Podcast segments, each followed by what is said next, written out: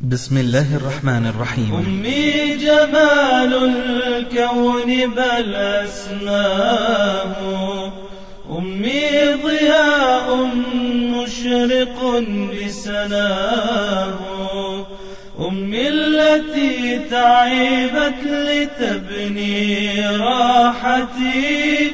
وحبتني من رضوانها الصاه هكذا هكذا. تكون الأمهات وما يمنعني وقد أهدي رأس يحيى بن زكريا إلى بغي من بغايا بني إسرائيل. أسماء. قال يا أمة إني أخاف أن يمثلوا بي.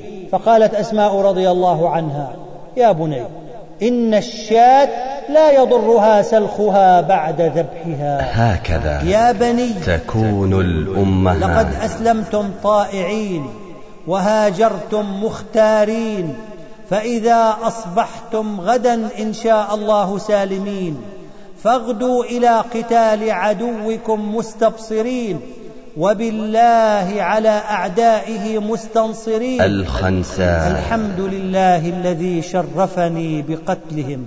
وأرجو من ربي أن يجمعني بهم في مستقر رحمته. هكذا. هكذا تكون الأم المسلمة. تكون الأمهات أم مالك. اذهب إلى ربيعة فتعلم من أدبه قبل علمه وقد نفع الله مالكا بتوجيه أمه حتى صار أحد أئمة الدين. هكذا. هكذا. تكون الأمهات قال عليه الصلاة والسلام أمك قال ثم من؟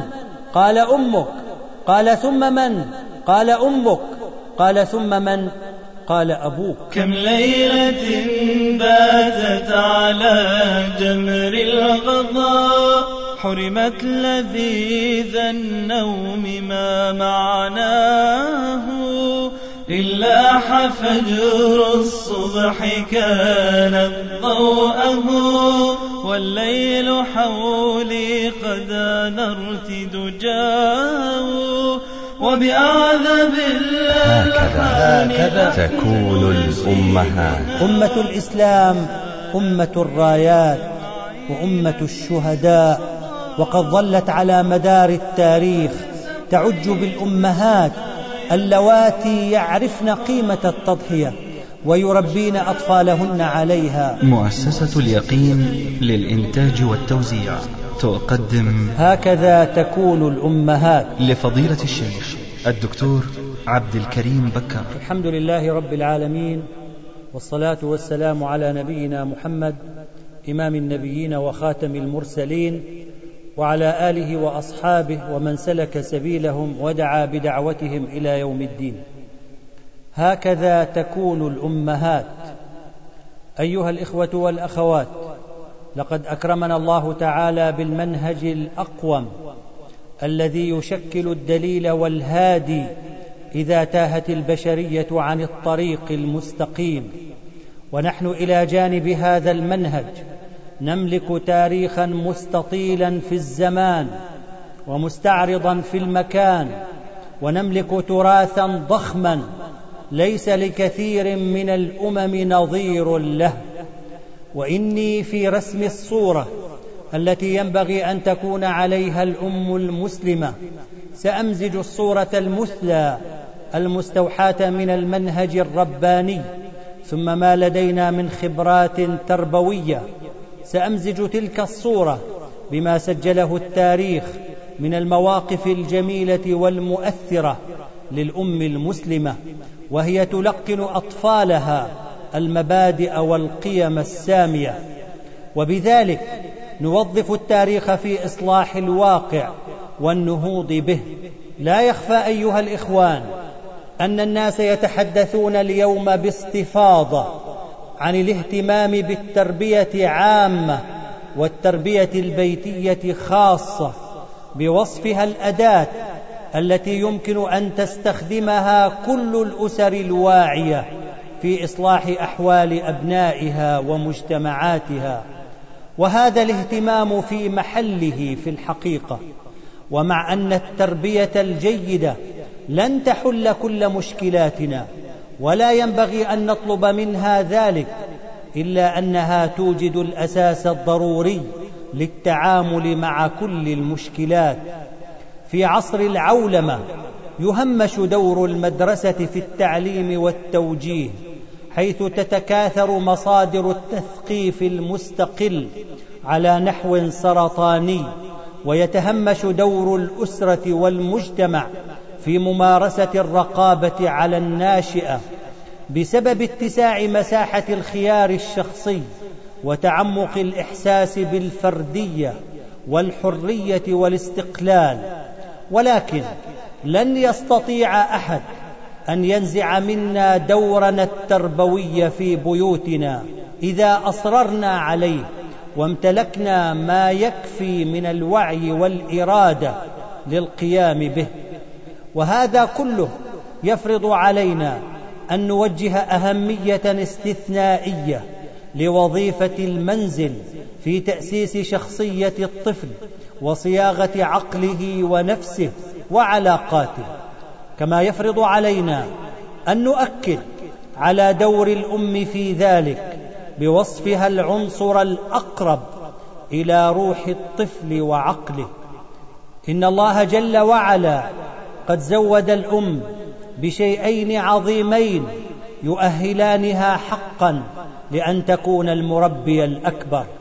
وهذان الشيئان هما حنان غير محدود وصبر لا يعرف النفاد ولهذا فإن الوظيفة الأساسية للمرأة في الرؤية الإسلامية هي رعاية الطفولة وبذر بذور الخير والصلاح والاستقامة في نفوس الأطفال.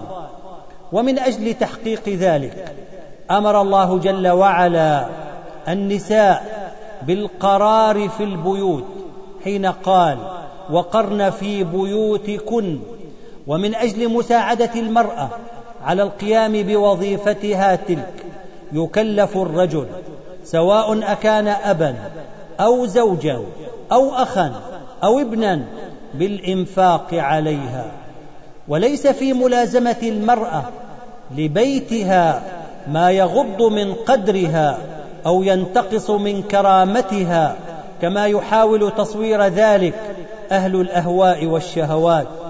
فما دام المنزل هو المكان الأساسي لممارسة نشاطها فإن من الطبيعي أن تكون ملازمتها له شرطا من شروط نجاحها في مهماتها كما أن من الطبيعي أن يمكث كل الأشخاص الناجحين في حقول أعمالهم أكبر فترة ممكنة. وكلما طالت تلك الفترة كانت أعون على النجاح وأدعى له. ويوجهنا الإسلام في مقابل الدور العظيم للام في خدمة الأمة إلى أن يكون نصيبها من الاحترام والتقدير والاعتراف بالفضل. أوفر نصيب. فقد أخرج الشيخان أن رجلا جاء إلى النبي صلى الله عليه وسلم فقال يا رسول الله من أحق الناس بحسن صحابتي؟ أي صحبتي وبري؟ قال عليه الصلاة والسلام أمك. قال ثم من؟ قال أمك. قال ثم من؟ قال أمك. قال ثم من؟ قال أبوك. دعوني أيها الإخوان قبل أن أتحدث عن مهام الأم التربوية والأخلاقية أن ألفت النظر إلى أن المرأة قبل أن تكون مربية فاضلة هي إنسانة فاضلة. ومن الصعب جدا على كل من الرجل والمرأة أن يقوم بدوره التوجيهي إذا لم يكن هو في حد ذاته منسجما مع ما يقول. فالفضيلة ليست أقوالا ندبجها وننمقها وإنما هي إيحاءات تشعها ذات فاضلة. ومن الطرق القديمة الجديدة في ترقية الذات والسمو بها أن يتخذ الواحد منا نموذجا وقدوة يقلده في جل شأنه أو بعضه. وأنا أنصح أخواتي الفاضلات أن يقرأن ما كتب عن أمهات المؤمنين وأعلام الصحابيات رضوان الله عليهن ومن جاء بعدهن من صفوة المؤمنات وليحاول الاقتباس من هديهن وعزائمهن والتعلم منهن أداء الأدوار الكريمة العديدة التي تؤديها المرأة في حياتها أمة لله وابنة في أسرة وزوجة وأما ومربية لتحاول المرأة الدخول إلى عالم إحداهن والتعمق في فهم سيرتها ثم تقليدها فيما يصلح لحياتنا المعاصرة. وسأذكر هنا على سبيل التمثيل لقطات سريعة من سيرة امرأة من فضليات الصحابيات تنم عن نمط متميز جدا من نساء العالمين. وهذه المرأة التي اخترنا من حياتها هذه اللقطات هي أسماء بنت أبي بكر رضي الله تعالى عنها وعن أبيها. وقد رأينا أن تعبر كل لقطة عن جانب من حياتها. ذكر الذهبي في سير أعلام النبلاء عن أسماء رضي الله عنها قال تزوجني الزبير وما له شيء غير فرسه فكنت أسوس الفرس أي تدربه وتروضه. فكنت أسوس الفرس وأعلفه وأدق النوى لناضحه وأستقي وأعجن.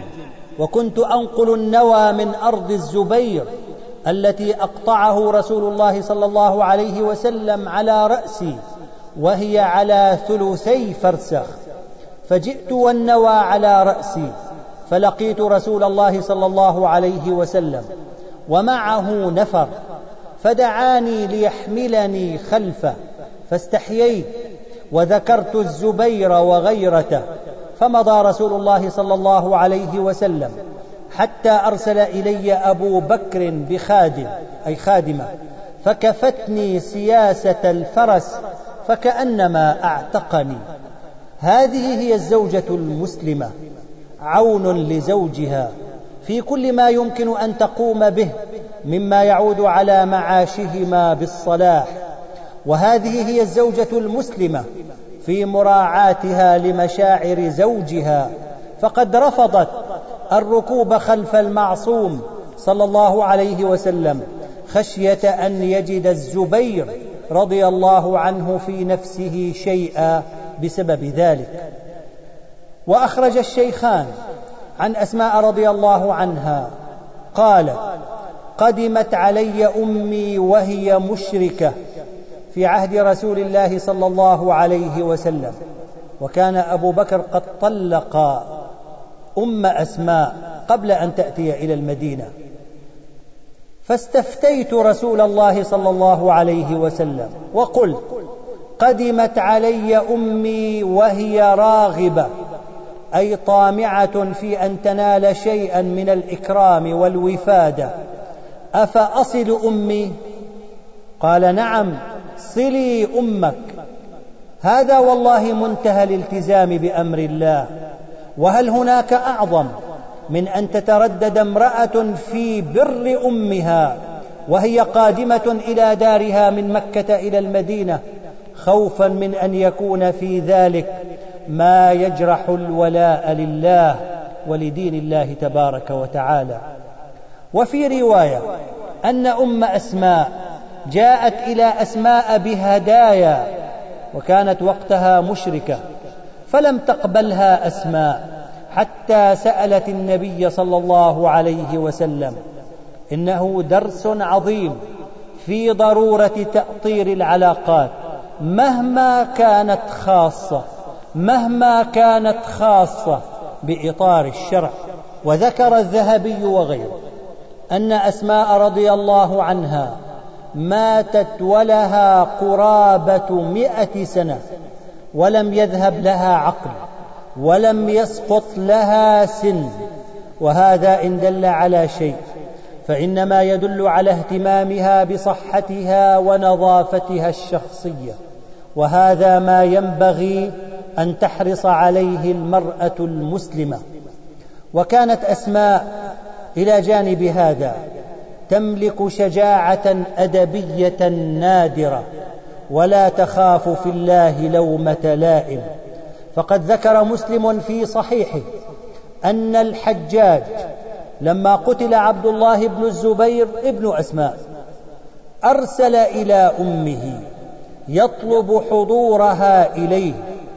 فأبت أن تأتيه فأرسل إليها لتأتيني أو لأبعثن إليك من يسحبك بقرونك. قال فأبت. وقالت والله لا آتيك حتى تبعث إلي من يسحبني بقروني. فانطلق الحجاج حتى دخل عليها.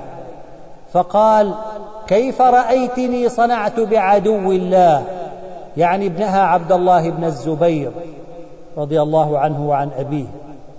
قالت أسماء رأيتك أفسدت عليه دنياه وأفسد عليك آخرتك.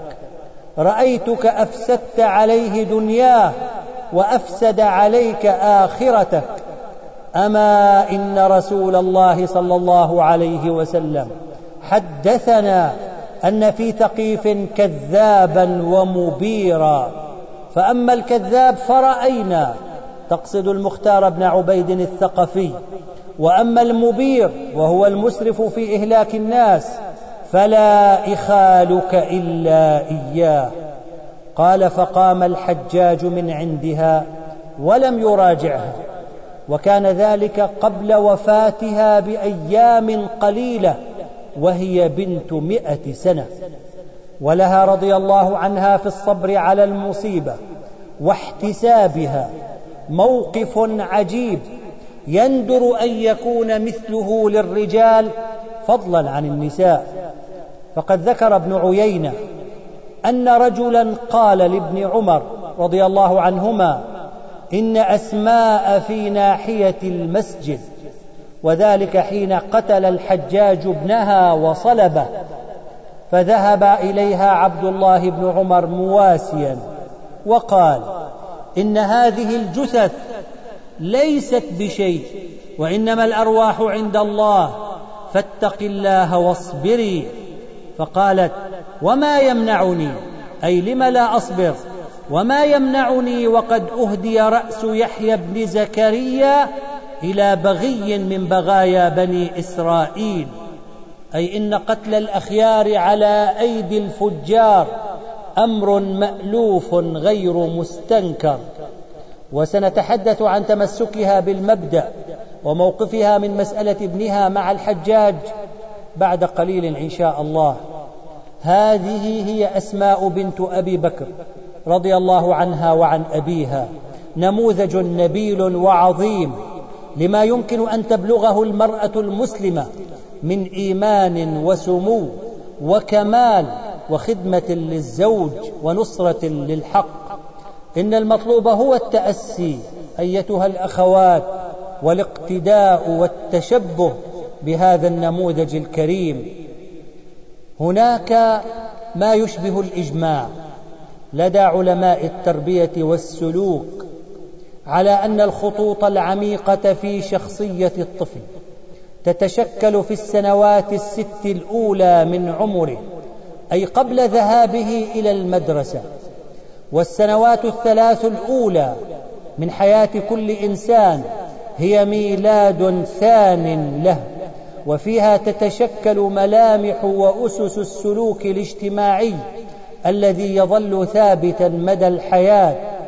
إن الطفل حين يولد يكون ناقص الإنسانية فهو لا يرثها عن أبويه وإنما يكتسبها. وهذه نقطة مهمة للغاية وإنما يكتسبها عن طريق التربية والمخالطة الأسرية والاجتماعية. يكتسب الطفل الفكر والأخلاق والمشاعر واللغة ومعايير الخطأ والصواب.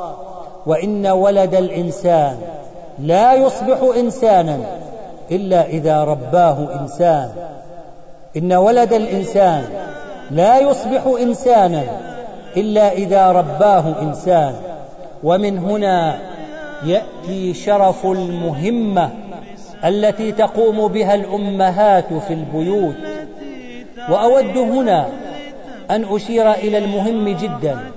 من القيم والمبادئ والمثل التي على الأم أن توليها كل اهتمامها. أمي جمال الكون بل أسماه أمي ضياء مشرق بسناه أمي التي تعبت لتبني راحتي. ثم أعرج على نحو سريع.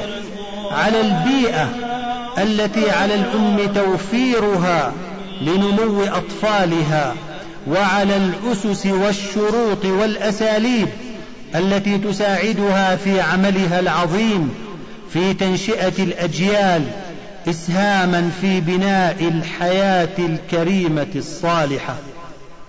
أول ما ينبغي للأم المسلمة تلقينه لطفلها التعرف على الله تعالى وحبه وأنه الخلاق الرزاق المعطي الكريم اللطيف الخبير الذي يستحق أعظم الحمد والشكر وأنه سبحانه المطلع على أحوال عباده البصير بنواياهم وأعمالهم مما يقتضي مراقبته والإخلاص له والخوف من عقابه.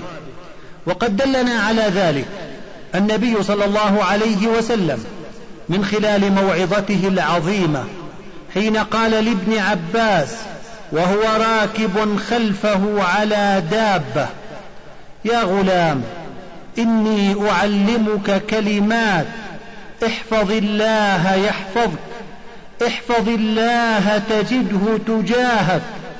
إذا سألت فاسأل الله وإذا استعنت فاستعن بالله. واعلم أن الأمة لو اجتمعت على أن ينفعوك بشيء لم ينفعوك إلا بشيء قد كتبه الله لك. وإن اجتمعوا على أن يضروك بشيء لم يضروك إلا بشيء قد كتبه الله عليك. رفعت الأقلام وجفت الصحف.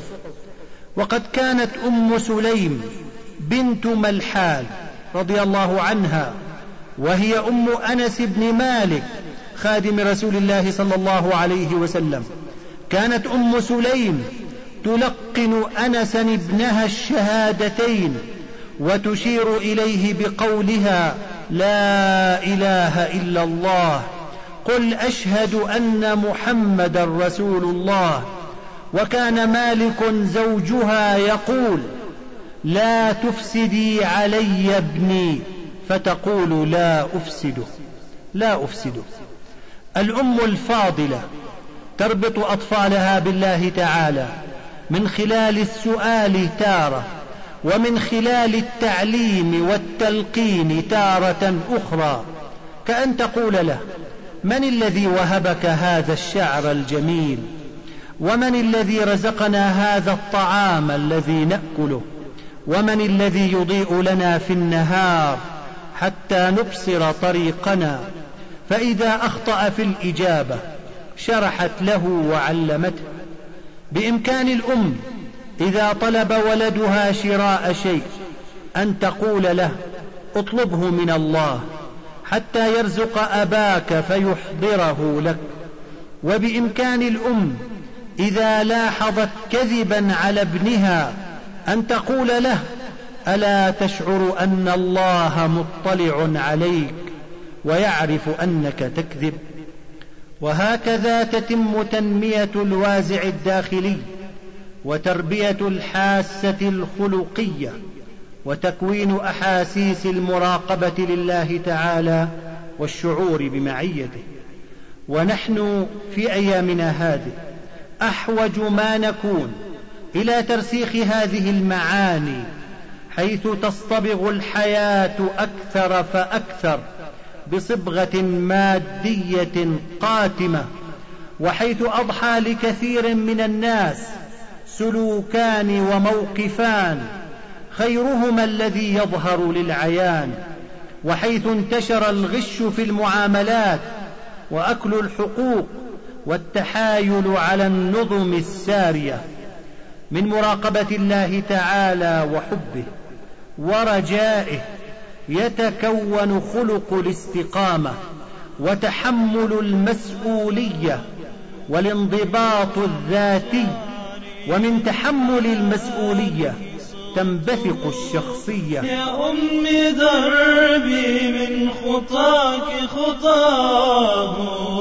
يا أمي لا أسلك ذكارك والصبا يا أمي ذاك العهد ما أغلاه.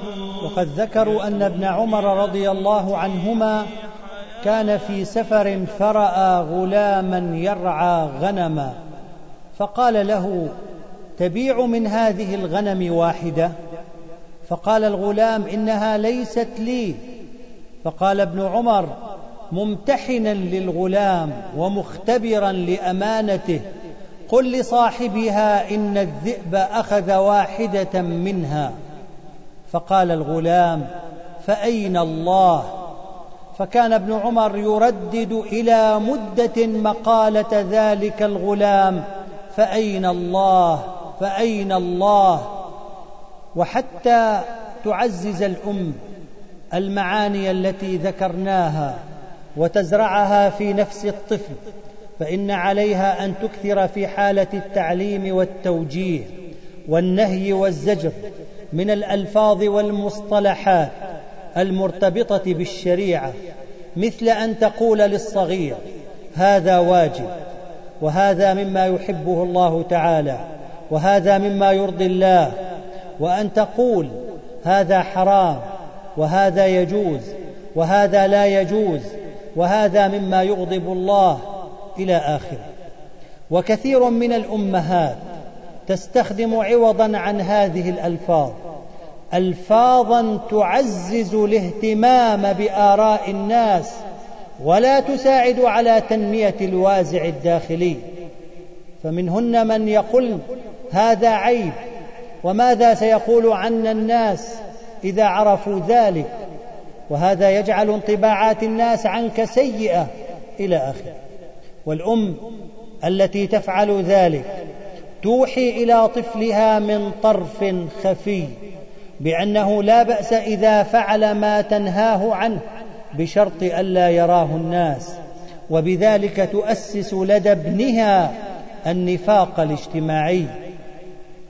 الأمر الثاني الذي على الأم أن تنشئ أطفالها عليه هو الثبات على المبدأ.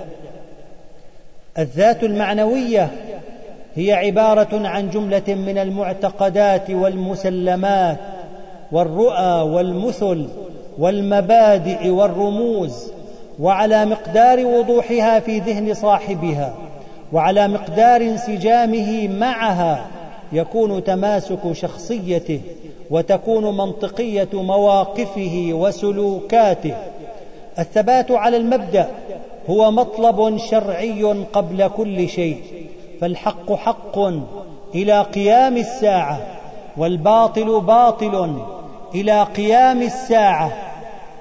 وإحقاق الحق وإزهاق الباطل من مهمات المسلم الرئيسة في هذه الحياة وبسبب الرغبات الجامحة في تحقيق المصالح وبسبب الخضوع لضغوطات ظروف العيش في زماننا الصعب يتنازل كثير من الناس عن مبادئهم وقيمهم وأخلاقهم حيث يتحول كثير منها إلى شعارات فارغة من أي مضمون؟ ولذا فإن الذي يبغي التمسك بمبادئه في الوقت الذي يحقق فيه مصالحه إلى الحد الأقصى إنما يحاول الجمع بين نقيضين ولا بد من التخلي عن أحدهما في لحظة ما. والمسلم الحق يمتلك القدرة على التضحية بشيء من مصالحه في سبيل الاستمساك بما يؤمن به. ولهذا فإن الأمة المسلمة مطالبة بأن تعلي من شأن الثبات على المبدأ في نفوس أبنائها وتنمي لديهم القدرة على التخلي عن بعض المكاسب في سبيل البقاء على الطريق الصحيح. وعليها أن تراقب عن كثب التطلعات غير المشروعة التي تنشأ في نفوسهم والتي تأتي غالبا من النماذج السيئة التي يراها الأطفال في بيئتهم الاجتماعية والذي ينظر في حياة النبي صلى الله عليه وسلم يجد أنها عبارة عن سلسلة من المواقف العظيمة التي يضحى فيها بالمصالح من أجل المبادئ وكلنا يعلم موقفه من عروض قريش عليه. لقد عرضوا عليه الجاه والمال في سبيل التخلي عن دعوته ورسالته. وكلنا يعلم رفضه الاستسلام لضغوط قريش حيث قال لهم ما أنا بأقدر على أن أدع ما بعثت به من أن يشتعل أحدكم من هذه الشمس شعلة من نار. أي إن عجزي عن ترك دعوتي أكبر من عجز أحدكم عن مطاولة الشمس واقتباس شعلة منها. قال أبو طالب وهو الذي مات مشركا كما تعرفون. قال أبو طالب شاهدا على صدق النبي صلى الله عليه وسلم ما كذب ابن أخي. ما كذب ابن أخي. وسلوكه عليه الصلاة والسلام في المدينة مع الصحابة رضوان الله عليهم ومع خصومه ناطق دائما بأن الرجل رجل مبادئ. وتعلمنا أسماء بنت أبي بكر ذات النطاقين رضي الله عنها وعن أبيها مرة أخرى كيف يكون الثبات على المبادئ في المواقف الحرجة.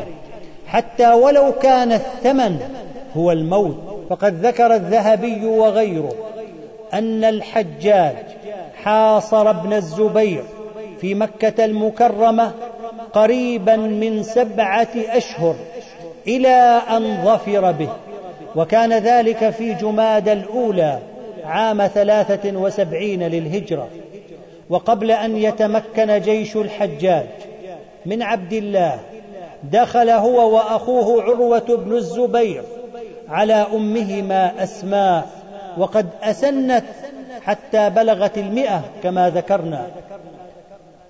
وكانت إلى جانب ذلك قد عميت. فقال لها عبد الله يا اماه ما ترين؟ قد خذلني الناس وخذلني أهل بيتي والقوم أي جماعة الحجاج يعطونني من الدنيا فما رأيك؟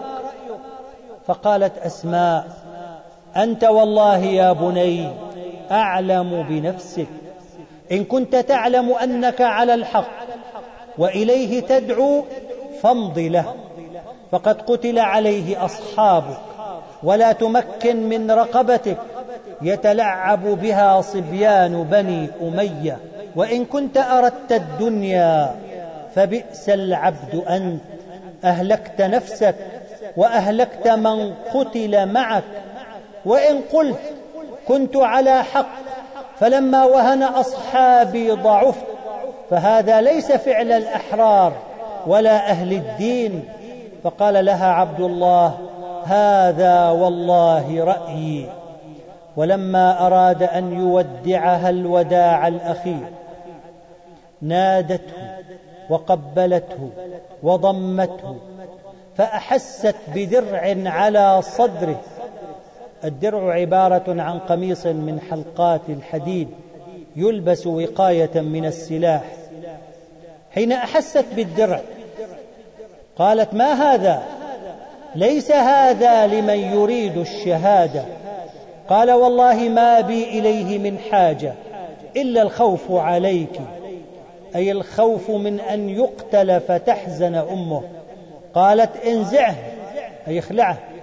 قال يا أمه إني أخاف أن يمثلوا بي أي أن يشوهوه ويقطعوا أطرافه. فقالت أسماء رضي الله عنها يا بني إن الشاة لا يضرها سلخها بعد ذبحها. وقد قتل عبد الله رضي الله عنه. في صباح اليوم التالي وماتت أمه بعد أيام قليلة. هذا الموقف بالغ التأثير وبالغ العظمة وإنه لأمر مثير أن تقف هذا الموقف الذي يزلزل كثيرا من الرجال امرأة عمياء هرمة ولكنها أسماء بنت الصديق وإحدى المتشبعات بمعاني هذا الدين القويم. في زماننا هذا بات التوكيد على التمسك بالمبدأ أكثر إلحاحا حيث تشيع العولمة أخلاقيات الصفقة. وتقوم أخلاقيات الصفقة على إبراز المحاسن وإخفاء العيوب وتشجيع التسويات والحلول الوسط والتنازلات إلى جانب المبالغة والاحتيال والسعي خلف تحصيل المنافع من أي وجه كانت. وهذه كلها حين تتم تتم غالبا على حساب دين المرء ومبادئه وكرامته. ثالثا من المتوقع في عصرنا الحاضر عصر العولمة أن يلقى الكثير من السنن والآداب الشرعية الإهمال لسبب جوهري هو أن العولمة تنشر رموزا ومفاهيم تشجع على الفردية والاختيار الحر وتهمش الحرفية والانضباط على عكس النمط الذي يشيعه التمسك بالسنة والآداب الشرعية. حيث ينضبط سلوك المرء وحركاته بالهدي النبوي والمنهج الرباني الأقوى. لا يخفى أيها الإخوة والأخوات أن التمسك بالسنة ينمي لدى المسلم الإرادة والتمنع على الأهواء والشهوات والمغريات كما أنه إلى جانب ذلك يضفي على السلوك الاجتماعي طابع التوحد والانسجام وهذا مهم جدا لتوحيد المشاعر والمفاهيم. وانطلاقا من هذا كان لزاما على الأم المسلمة أن تلقن طفلها ما يمكن تلقينه من السنن والآداب الشرعية المتعلقة بالسلوك الفردي وهي كثيرة ومنها ما هو قولي ومنها ما هو سلوكي عملي. فمن السنن والآداب القولية حمد الله تعالى إذا عطس وإذا سمع الصبي عاطسا قال له يرحمك الله. ومنها تسمية الله تعالى في أول الطعام وحمده عند نهايته. وإذا رأى الصبي شيئا أثار عجبه قال سبحان الله. عوضا عن التصفير والصياح والتصفيق الذي يمارسه بعض الفتيان اليوم ويحفظ الطفل أن يقول إذا استيقظ من نومه الحمد لله الذي أحيانا بعدما أماتنا وإليه النشور إلى ما هنالك من أدعية وأذكار وردت في النصوص والأخبار الصحيحة مثل أدعية الدخول إلى المنزل والخروج منه وأدعية الدخول إلى المسجد والخروج منه وأدعية الصباح والمساء. وسيكون من الجميل أن تضم مكتبة المنزل بعض الكتيبات التي ترشد إلى ذلك. ومن الآداب والسنن العملية السلوكية التي ينبغي على الأم تعليمها للطفل أن يبدأ باليمين في لبس ثوبه ونعله وعند دخول المسجد وتقليم الأظافر والخروج من الخلاء والأخذ والإعطاء ويعود تقديم اليسار في ضد بعض هذه الأمور مثل الخروج من المسجد وخلع النعل إلى آخره. لنعود الطفل إماطة الأذى عن الطريق وإذا لم يفعل فلا أقل من أن يمتنع من إلقاء الأذى في الطرقات والساحات العامة إذ إن كثيرا من الأطفال اليوم يلقون العلب الفارغة وبعض الفضلات دون أدنى مبالاة ومما يعوده الطفل الأكل باليمين والأكل مما يليه وعدم النظر في وجوه الأكلة على المائدة وإذا سكب شيئا في طبقه الخاص يسكب على مقدار حاجته ويعلم كيف يأكل كل ما في صحنه ولا يترك منه شيئا. وعلى الأم أن تعود أطفالها المحافظة على الممتلكات والموارد فلا يترك الأنوار مضاءة بعد خروجهم من الغرفة كما تعودهم أن يقفلوا صنابير المياه بإحكام فلا يسرفوا في استخدام المياه مهما كانت رخيصة ومتوفرة إلى آخر ما هناك من سنن وآداب. رابعا اللمسة الجمالية. من مهمات الأم الارتقاء بمشاعر التمدن والتحضر لدى الطفل من خلال تنمية أحاسيس الجمال والأناقة لديه.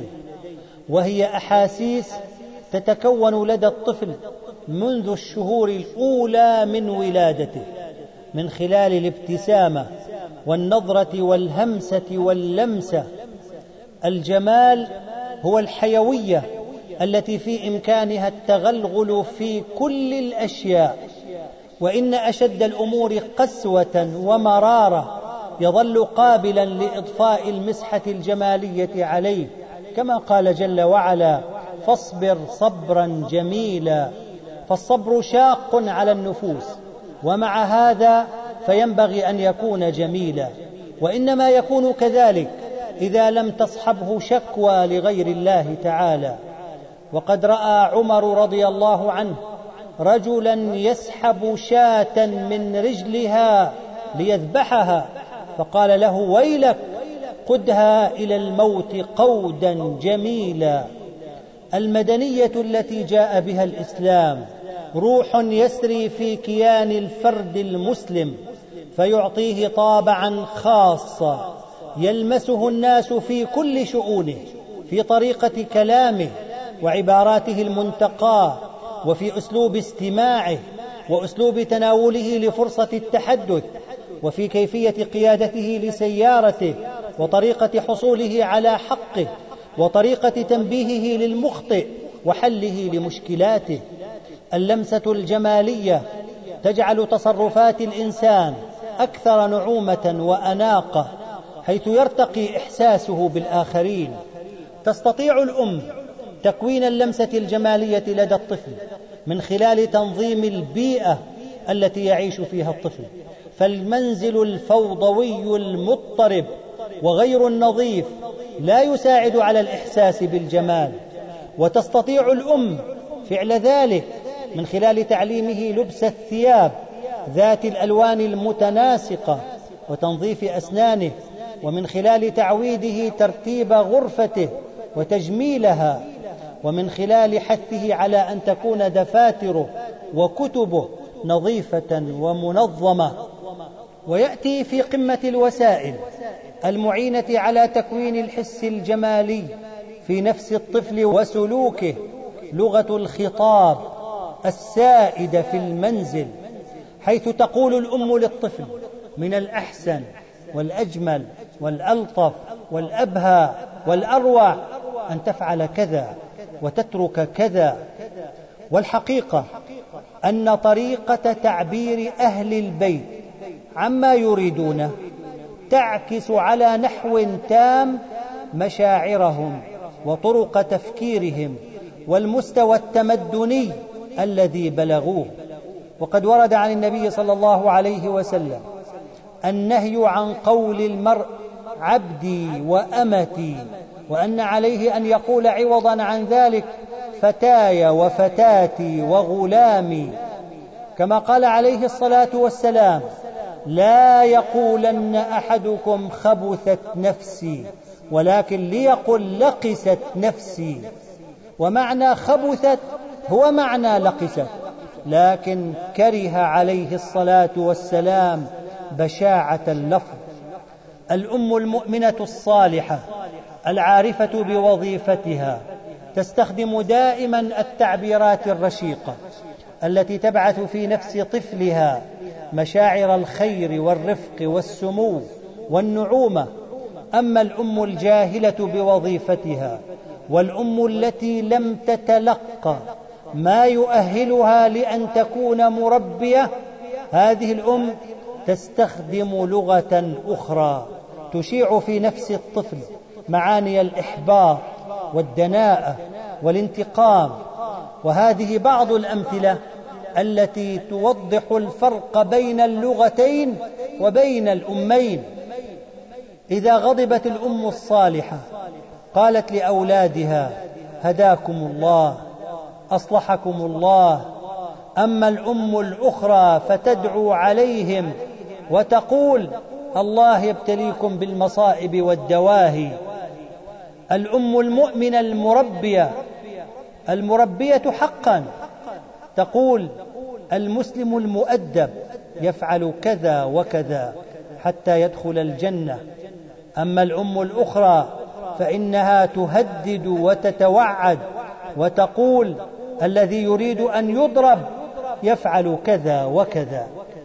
إذا أخذ الطفل ما ليس له قالت له الأم الصالحة هذا ليس لك. أو هذا ليس من حقك رده لصاحبه. أما الأم الأخرى فتقول يا لص يا حرامي يا سراق إذا سقط الطفل على الأرض وجاء إلى أمه باكيا فإن الأم الصالحة تقول له قدر الله وما شاء فعل وفي المرة القادمة كن أكثر حذرا. أما الأم الأخرى فتقول له أحسن وتستحق ذلك. وفي المرة القادمة تنكسر رجلك. وهكذا. لا يمكن لمربية صالحة أن تسمح لنفسها بتحقير طفلها وإهانته من خلال تعييرها ببعض عيوبه أو نقائصه أو تشبيهه بالمخلوقات الأدنى كالكلب والحمار أو تقول له يا أبلة أو يا غبي أو تقول له لا يشرفني أنك ابني أو إنك لا تصلح لأي شيء فالطفل يصدق ما نقوله له ومن خلاله يشكل صورته عن نفسه المربية الفاضلة الواعية لمهمتها الفاقهة لدينها تعلم أطفالها أن أفعال الخير تشكل قمة الجمال فالشعور بالأناقة والرفاهية الروحية لا يأتي إلا من خلال الزيادة على ما هو واجب في العمل والأداء. فالذي يلقي السلام والذي يصلي النافلة والذي يتصدق بما فوق الزكاة والذي يبذل العون لأخيه المسلم كل هؤلاء يتمتعون بشيء من جمال الباطن وراحة السرائر وبهجة الأرواح. وهي إلى جانب ذلك تعلم أطفالها أن كل شكل من أشكال المعصية وكل لون من ألوان التقصير في القيام بأمر الله موصول بشكل من أشكال القبح فالظلم والفساد والكسل في أداء الواجبات وأنواع الموبقات هي أشبه بأوساخ تلطخ ثوبا أبيض ناصع البياض. خامسا روح التضحية والعطاء. إذا أراد الناس أن يتعاملوا كما يتعامل التجار كل شيء بحساب وكل شيء له مقابل فسدت الحياة الاجتماعية وضاقت الأرض بما رحبت. إذ إنه مهما كثر المال والخير فإن المطلوب سيظل أكثر.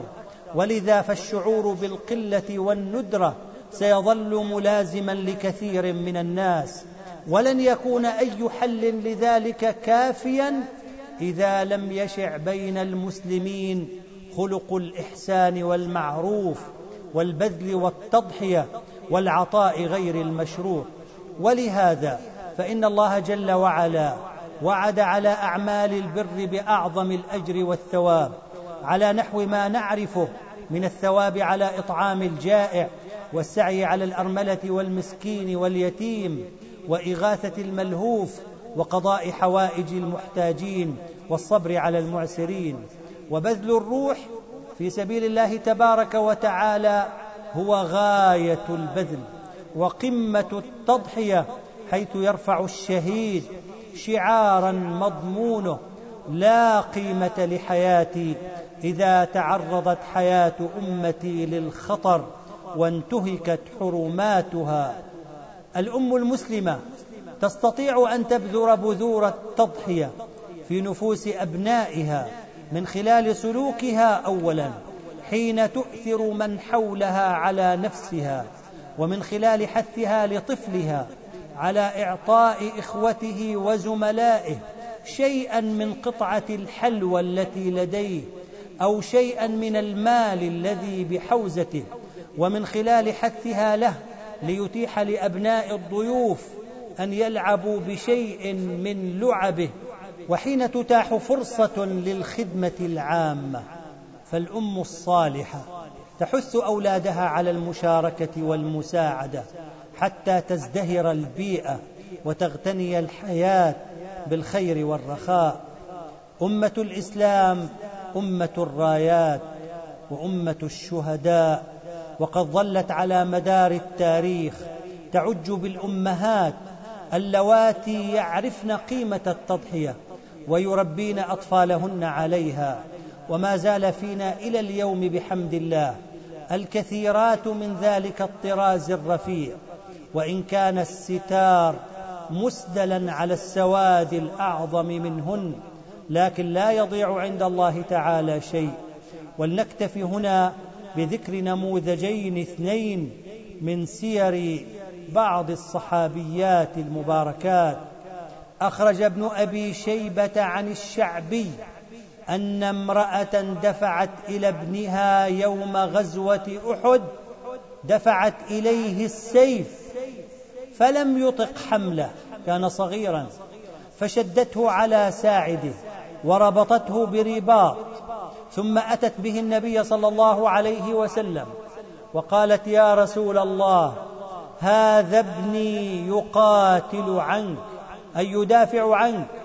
فكان الغلام إلى جوار النبي صلى الله عليه وسلم وكان يقول له عليه الصلاة والسلام أي بني احمل ها هنا أي بني احمل ها هنا. يدله عليه الصلاة والسلام ويوجهه نحو مواطن القتال فأصابت الغلام جراحة. فقال له عليه الصلاة والسلام أي بني لعلك جزعت أي لعلك لا تصبر على ما أصابك. فقال الصبي لا يا رسول الله إن سلامة رسول الله صلى الله عليه وسلم في نظر تلك المرأة أهم من سلامة ابنها الفتى ولهذا بعثت به ليعرض نفسه للخطر دونه. بمثل هذه النماذج بنيت أمجاد أمة الإسلام. وهذه هي الخنساء الشاعرة الجليلة المشهورة. تخرج مع عساكر المسلمين يوم القادسية ومعها أبناؤها الأربعة. وقبل بدء القتال أوصتهم فقالت يا بني لقد أسلمتم طائعين وهاجرتم مختارين فإذا أصبحتم غدا إن شاء الله سالمين فاغدوا إلى قتال عدوكم مستبصرين وبالله على أعدائه مستنصرين فإذا رأيتم الحرب قد شمرت عن ساقيها. فيمموا وطيسها أي خوضوا غمارها وزجوا أنفسكم فيها. تظفروا بالغنم والكرامة في دار الخلد والمقامة. فلما أصبح أولادها الأربعة باشروا القتال واحدا بعد واحد حتى قتلوا جميعا. وبلغ الخنساء نبأ مقتلهم. فقالت قولتها المشهورة الحمد لله الذي شرفني بقتلهم وأرجو من ربي أن يجمعني بهم في مستقر رحمته. هكذا تكون الأم المسلمة في دفع أولادها نحو ساحات الفداء وهكذا يكون الصبر إذا نزل البلاء. سادسا تكوين الإنسان الناجح. المتميزون جدا بين الناس لا يشكلون أكثر من خمسة بالمئة. أما المتميزون جدا جدا فلا يشكلون أكثر من خمسة بالألف. والباقي من عباد الله عاديون. ولو أن المواهب والقدرات الفطرية التي زودنا البارئ سبحانه وتعالى بها لو أنها نميت بشكل جيد فإن نسبة الممتازين يمكن أن تتضاعف مرات كثيرة. البيئة المحطمة والأسر الجاهلة تقتل الكثير من إمكانات الطفل وتحوله من إنسان سوي إلى إنسان شبه معوق ذهنيا ونفسيا. من خلال سلسلة من المفاهيم التي تدخل في تكوين ثقافة الطفل. يمكنه أن يحقق الكثير من النجاح في حياته. ومن خلال مجموعة أخرى من المقولات يمكن أن يقع الطفل في كثير من الإخفاق والإحباط. فما المفاهيم التي تساعد الطفل على النجاح يا ترى؟ أعتقد أن هناك الكثير مما يمكن قوله في هذا الشأن. ولكن سأقتصر على ثلاثة مفاهيم. أرى أن على الأم القيام بتركيزها في شخصية ولدها. الأول تعزيز ثقة الطفل بنفسه وتوسيع مدى طموحاته حيث تقص عليه حكايات من سير الرجال العظام أهل الصلاح والنجاح والذين يمكن أن يقتدي بهم ويقبس من أخلاقهم وسلوكاتهم. وهذه النقطة قد تكون أهم النقاط حيث إن أسوأ ما يفعله البيت الجاهل المتخلف هو قتل الطموحات لدى الطفل وحرمانه من الاهتمام بمعالي الأمور. لنساعد الطفل على أن يحلم بتحقيق أنبل الغايات والأهداف وأعلى المراتب ولنوسع في مدى تطلعاته وسنجد أنه يستجيب على نحو أفضل مما نظن.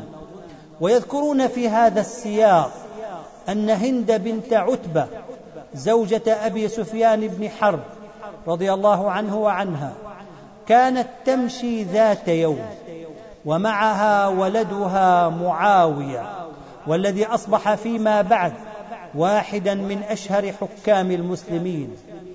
كان يمشي معها ولدها. فرأى بعضهم معاوية وقد بدت عليه مخايل النجابة.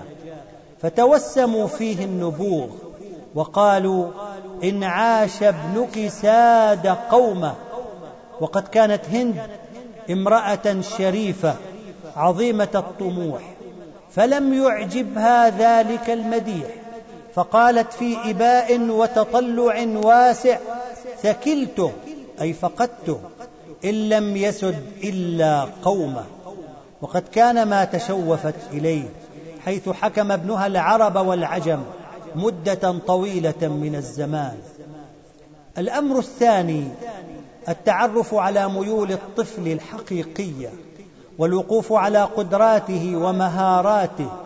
من خلال درجاته التي ينالها في المدرسة ومن خلال اهتماماته. ويجب أن نقول هنا إنه ما من واحد فينا إلا لديه جانب إبداعي. إذا رعي حق الرعاية أتى منه ما يفوق كل توقع. الأم حين تفعل ذلك فإنها توقف اندفاع الصبي نحو تعلم ما لا يناسبه أو العمل فيما لا يعود عليه بالنفع والخير.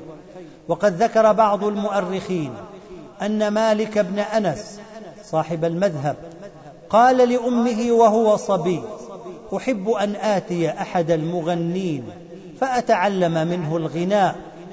فقالت له أمه المرأة الصالحة يا بني إن الناس لا يستحسنون الغناء إذا خرج من بين لحية وشارب. أي لا يستحسنون الغناء من الرجال ولكن اطلب العلم بالدين. وحين هداه الله لذلك جاءت به فألبسته شيئا مما يلبسه طلاب العلم في تلك الأيام ووضعت له على رأسه عمامة وقالت له اذهب فاطلب العلم الآن. وكانت تقول له اذهب إلى ربيعة فتعلم من أدبه قبل علمه. اذهب إلى ربيعة فتعلم من أدبه قبل علمه. وقد نفع الله مالكا بتوجيه أمه حتى صار أحد أئمة الدين وأحد أعلام المسلمين الكبار. وتوجيه الطفل نحو ما يجب أن يتقنه ويتعلمه.